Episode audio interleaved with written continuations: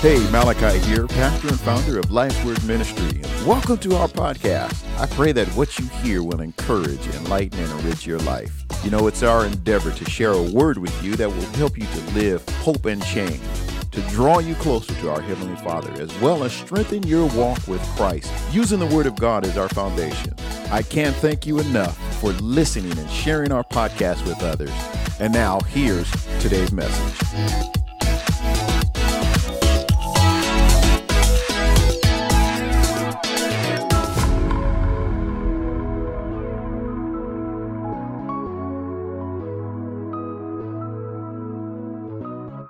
Greetings to one and all. I'm Pastor Malachi. Welcome to Life's Word Podcast.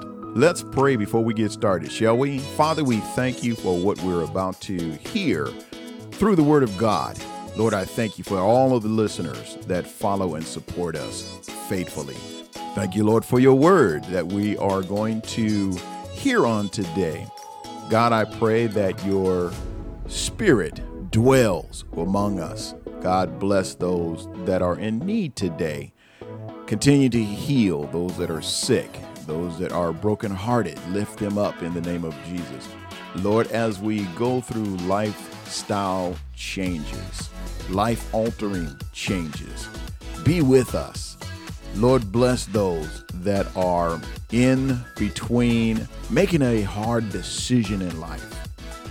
Give them the wisdom, the understanding, and the knowledge that they need to make a good decision. We thank you, Lord, for all things. In Jesus' name, amen. I don't know about you, but I have had several lifestyle changes over my adulthood. Some good, some not so good. Some I caused, and others I allowed. But with every lifestyle change, I've had to replace many of my bad habits with good ones. I've had to move away from the things and even the people that resulted in my bad habits. Just like eating healthier, you have to move away from eating whatever you want and whenever you want to eating healthier foods within certain time periods. This lifestyle change, whether it's being around people or doing things that result in a negative outcome, has to either change or stop altogether. And in doing so, your life and your health will start to evidently look better and it'll start feeling better. But watch this you have to want to change first the change will not happen automatically. And this is a fact in all aspect of life. If you want things to change, you yourself, you for one, have to want to change in order for things to change in your life. I truly believe that the fruit of the Spirit functions the same way. It is evident of our lifestyle change. It is not a list of do's and don'ts.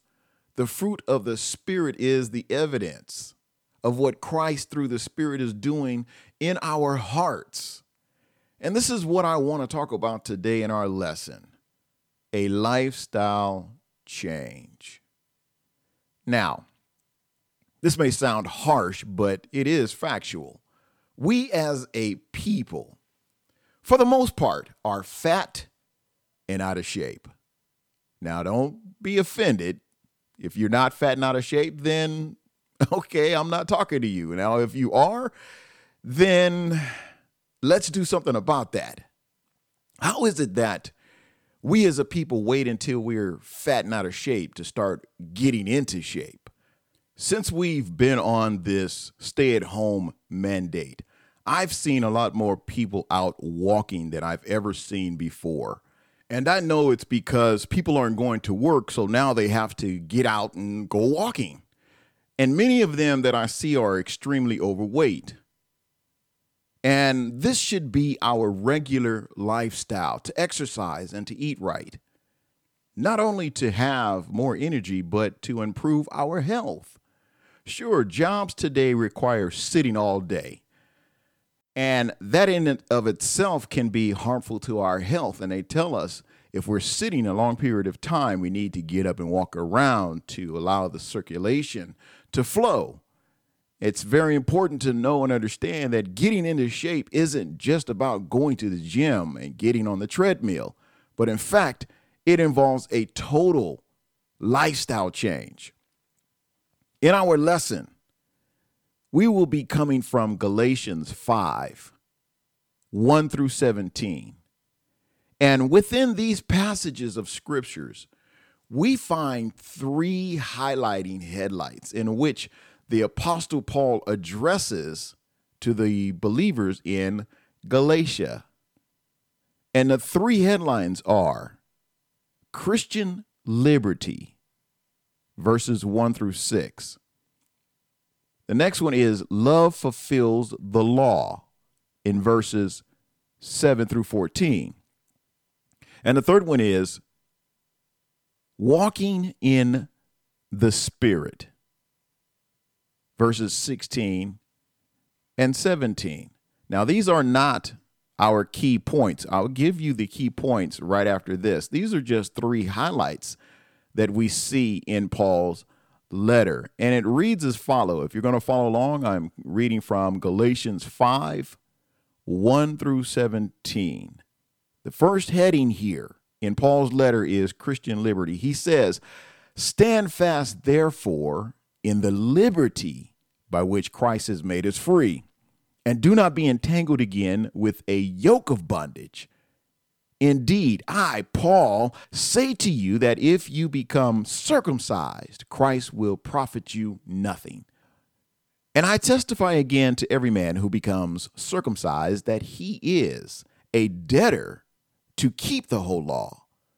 You have become estranged from Christ. You who attempt to be justified by the law, you have fallen from grace. For we through the Spirit eagerly wait for the hope of righteousness by faith. For in Christ Jesus, neither circumcision or uncircumcision avails anything, but faith working through love. Then he goes on, he talks about love fulfills the law in verse 7. You ran well. Who hindered you from obeying the truth? This persuasion does not come from him who calls you. A little leaven leavens the whole lump. I have confidence in you, in the Lord, that you will have no other mind, but he who troubles you shall bear his judgment, whoever he is. And I, brethren, if I still preach circumcision, why do I still suffer persecution? Then the offense of the cross has ceased. I could wish that those who trouble you would even cut themselves off. For you, brethren, have been called to liberty. Only do not use liberty as an opportunity for the flesh, but through love serve one another. For all the law is fulfilled in one word even in this you shall love your neighbor as yourself. But if you bite and devour one another, beware lest you be consumed by one another. And the last heading is walking in the Spirit. In verse 16, he says, I say then, walk in the Spirit, and you shall not fulfill the lust of the flesh. For the flesh lust against the Spirit, and the Spirit against the flesh and these are contrary to one another, so that you do not do the things that you wish. May God bless you that hear his word. Now, let me give you the three key points in our lesson today. The first point is point number one is sin is personal and social. Galatians 5:13. Sin is personal and social. Point number two is the fruit of the Spirit is personal and social. Verses 14 and 15. The fruit of the Spirit is personal and social. And point number three is the center of the church is personal and social. And that's verse 5, verses 16 and 17. The center of the church is personal and social. Now let's let's move into this a little deeper here. Point number one: sin is personal and social. You know, if you know anything about the Apostle Paul, you know that he is not a Westerner who is bound by thinking in terms of individuality over and against the collective. Now, why do I say that? Because we see that Paul is concerned with the life of the collective body of believers in Galatia as he tells them, But if you bite and devour one another, beware lest you be consumed by one another. And that's verse 15. Paul then communicates that gratifying the desires of the flesh tear down the human community. And he contrasts these desires with those of the spirit.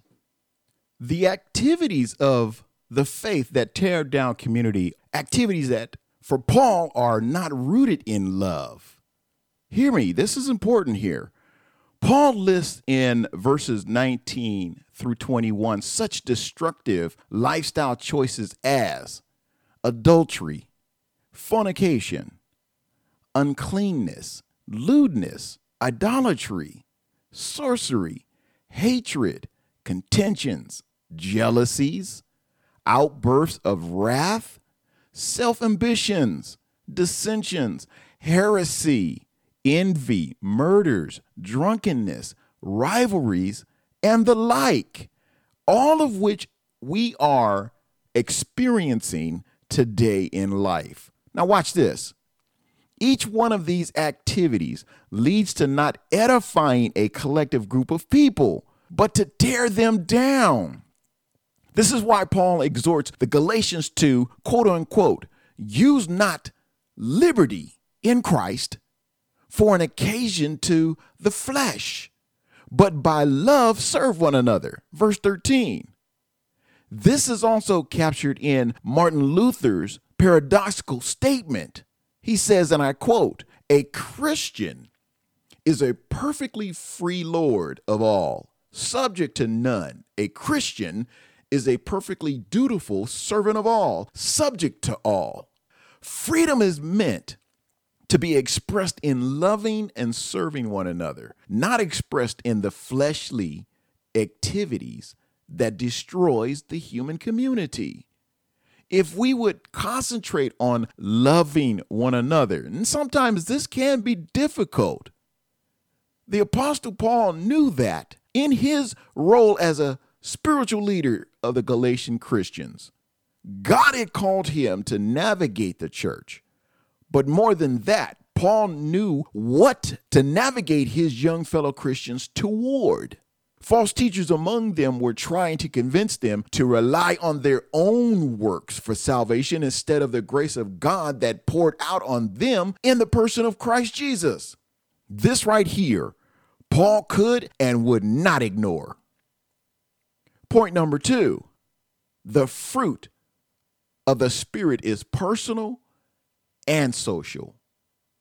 You know, probably the most memorable verse in this lesson is those that list the fruit of the Spirit. And I say, quote unquote, fruit of the Spirit. Fruit results from planted seeds.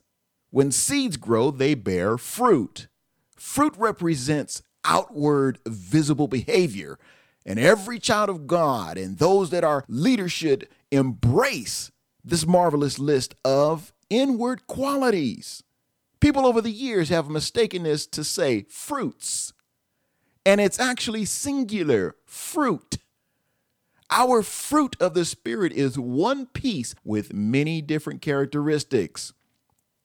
So, you say you want to lead. Here are nine questions to determine your capability and ability to lead others and they are based on the nine fruit of the Spirit. Let me give them to you.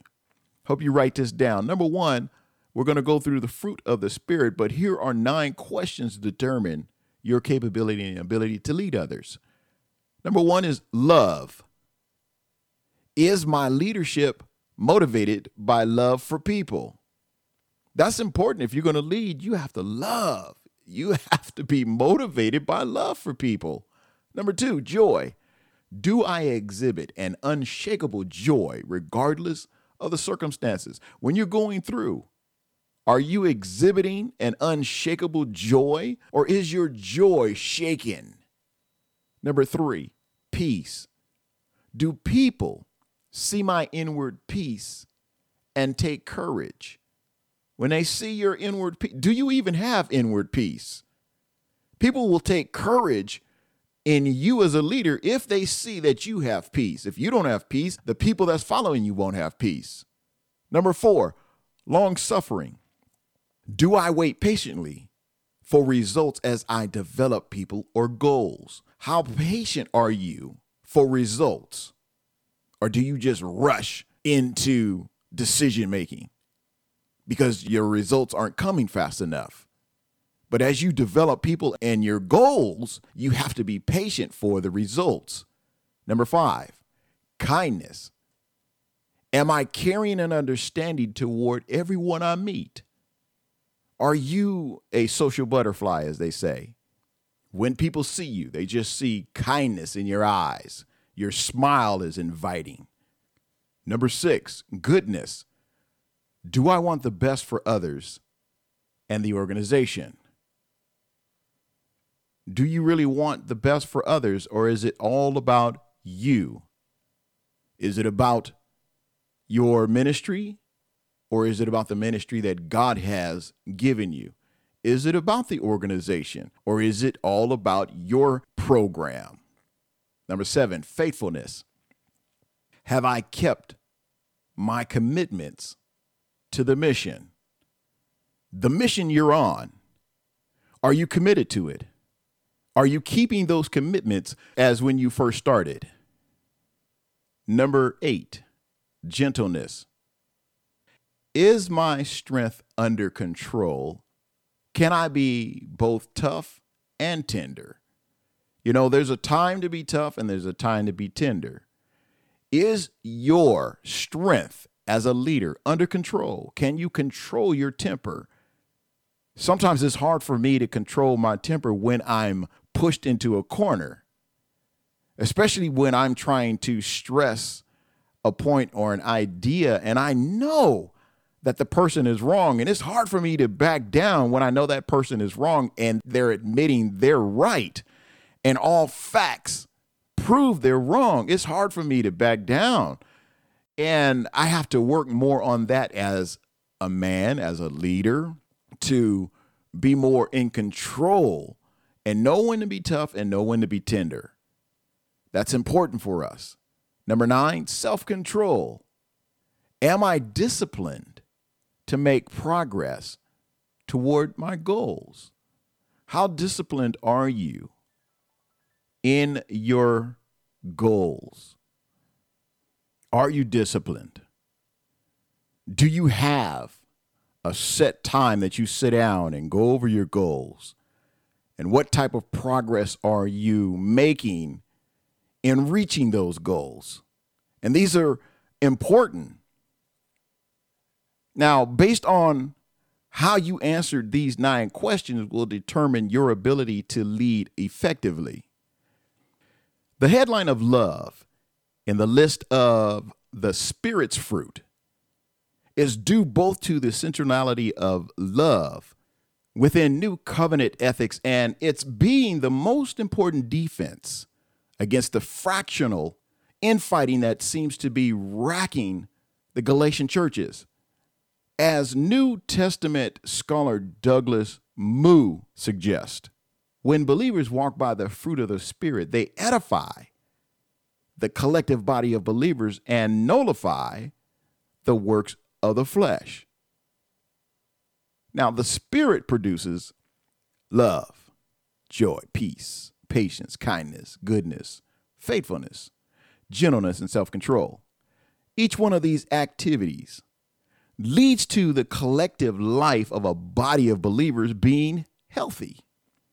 Relationships are predicated upon trust for one another. You have to have trust for one another in order to be in a strong, healthy relationship. If there's no trust, the relationship breaks down. The fruit of the Spirit produces that trust by binding us one to another in the spirit of love. Paul states that the definitive defeat of the flesh is conditioned on the response of the believer. Let me say that again. The definitive defeat of the flesh is conditioned on the response of the believers. As stated in verse 24, those who are Christ have crucified the flesh with its passions and desires. As believers, we must understand that while the Spirit encourages us collectively and personally towards better Christian living, we must make our personal and collective responses to the call of the Spirit to live a life worthy of our calling in Christ Jesus. Is your call of the Spirit to live a life worthy of your calling in Christ Jesus? Point number three the center of the church is personal and social. Here, there is something within each of us that tempts us to believe that we need to add something to God's perfect plan of salvation. I don't know why that is. To believe that with our own efforts, we just aren't going to make it into the kingdom of heaven. This remains just as true today as it was in the days of the first century church. In our lesson, Paul attempted to correct the errant course the Galatians had chosen by pointing out that no one can add anything to what Jesus already has accomplished on the cross. No one can do a single thing to make themselves more acceptable to God. It doesn't matter how many doors you knock on weekly or how many people you baptize in Jesus' name. You know, I made mention that God had called Paul to navigate the church. To navigate means to make course corrections, to steer toward something. Godly leaders know they are to navigate their people to one thing and one thing only the Lord Jesus Christ, who died for their sins on the cross. Paul said, I preach Christ and Him crucified. Paul has argued that the role of the Spirit is central to Christian living. In chapter 3, verse 4, he says, Have you suffered so many things in vain? If indeed it was in vain. The Spirit fulfills God's promise that He will transform the hearts of the people in the eschatological age, producing among them those character traits that please God and build up His people. The Spirit is the power that inaugurates the Christian existence that was talked about in chapter 3, verse 29. And if you are Christ, then you are Abraham's seed and heirs according to the promise. As mentioned earlier, Paul explains to the Galatians that those who belong to Christ Jesus have crucified the flesh with its passions and desires. The Galatians are coming from pagan backgrounds where the flesh and its passions are, watch this, highlighted as virtues. Paul is explaining that there is a connection between the role that the Spirit plays in the life of the believing community to how the believing community crucifies the self centered desires of a person or community. In other words, a self centered Christian community is not a Christian community because it will not bear fruit of the Spirit that is the marker of a Christian community. This was touched on in one moment of Jesus' teaching. He said, By this all will know that you are my disciples, if you have love for one another. John 13 35.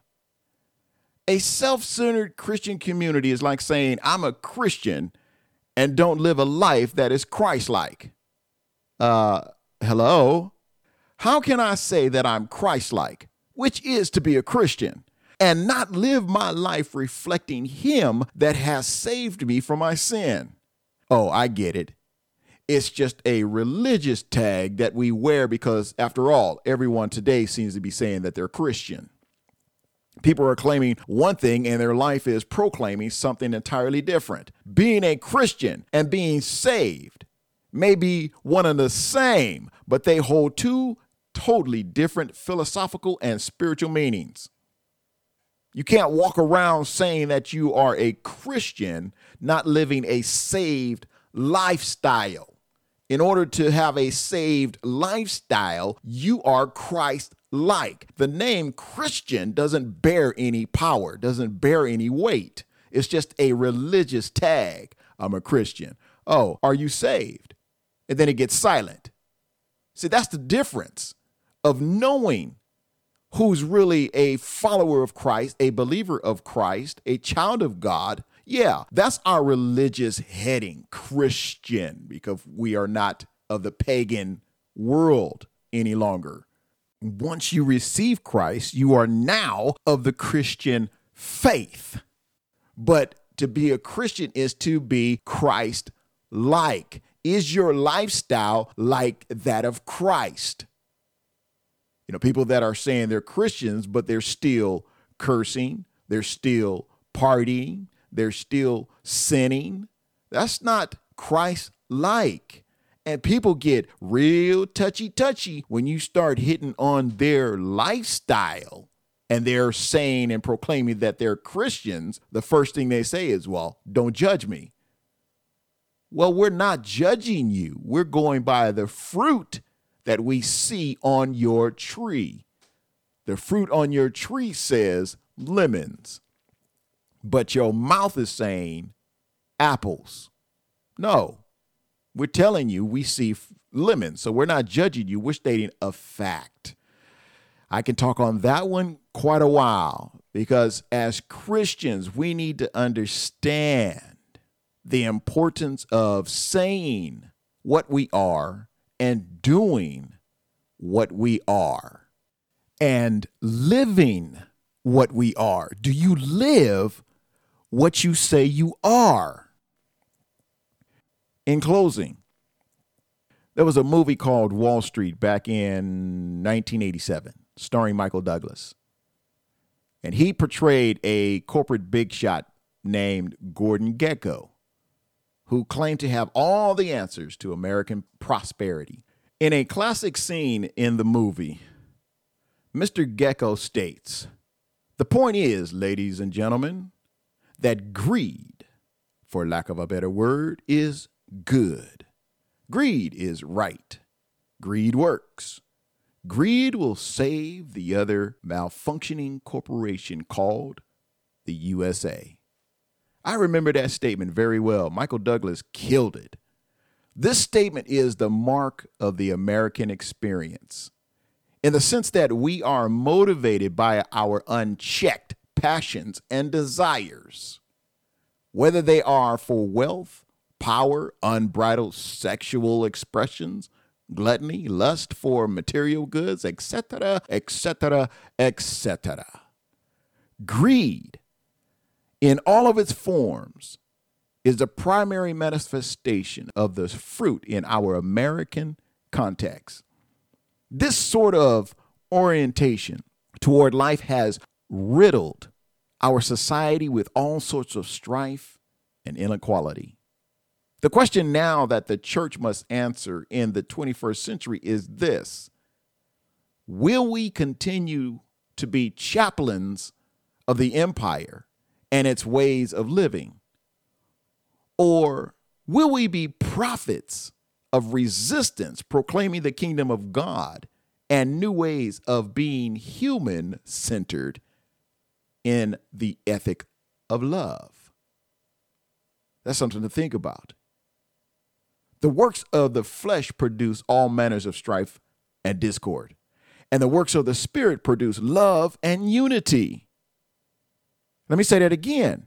The works of the flesh produce all manners of strife and discord, and the works of the Spirit produce love and unity. If the person you're with isn't producing love and unity, then they're in the work of the flesh. We must move away from thinking of our Christian walk in individual terms. Rather, we must read scripture and live out our lives from a collectivist standpoint. Now, earlier, I talked about embarking on a healthy journey. The key is that we are all, and we should, be embarking on this journey with one another and not separately for our health and for our spiritual well being. The fruit that is born from our dedication will be evident to one another and improve our relationship with one another. Likewise, the Christian journey is to be lived out in the context of a communal relationship. The fruit that the Spirit bears throughout the Christian walk must be evident and edifying of the Christian community and not regulated to the private spheres of our lives. I want to offer you an opportunity to have a lifestyle change. Pray with me as I pray this prayer for you. Heavenly Father, I come to you admitting that I am a sinner in need of rescuing. Right now, I choose to turn away from my sin and turn to you. I ask you to cleanse me of all unrighteousness. I desire to be set free right now from my own selfish desires of wanting to live my life without you. And I ask you to forgive me. I believe that your Son, Christ Jesus, died on the cross to take away my sins. I also believe that he rose again from the dead so that I might be forgiven of my sins and made righteous through faith in him. I call on the name of Christ Jesus and I confess him to be my Lord and Savior of my life. Jesus, I choose to follow you and I ask you to fill me with the power of the Holy Spirit. I believe that you heard my prayer and I believe that you've forgiven me of my sins. I declare that right now I am a child of God. I have been crucified with Christ. It is no longer I who live, but Christ who lives in me. And the life I now live in the flesh, I live by faith in the Son of God, who loved me and gave himself for me, as declared in Galatians 2:20. I am free from my sin, and I'm full of the righteousness of God. I am saved in Jesus' name. Amen. If you prayed this prayer to receive Jesus Christ as your Savior, I welcome you to the family of God. From this moment on, start learning how to live a life of faith by finding a good Holy Spirit filled, Bible taught church so that you can grow in your faith as you walk the pathway of Christ. You know what? I would love for you to write to me, share your story of faith, and let me know that you said yes to Jesus. Email me at lifeswordministry at gmail.com. You know, I would like to take this time to thank those of you that partner with us by sowing a financial seed into this ministry regularly. We are a listener supported podcast, and your generous giving, it allows us to share the gospel throughout the world. If you're not a partner and you would like to sow into this ministry, you certainly can. You can go to paypal.me forward slash Life's Word Ministry. And if you would like to receive a copy of my new book, Pathway to Christ, one, you can go to Amazon.com and purchase it there. Or if you would like a personally autographed copy, you can go to paypal.me forward slash Malachi 660 forward slash 20. But make sure you include your mailing address so we'll know where to mail it to. A lot of people, they go ahead and purchase a book, but they don't put their mailing address.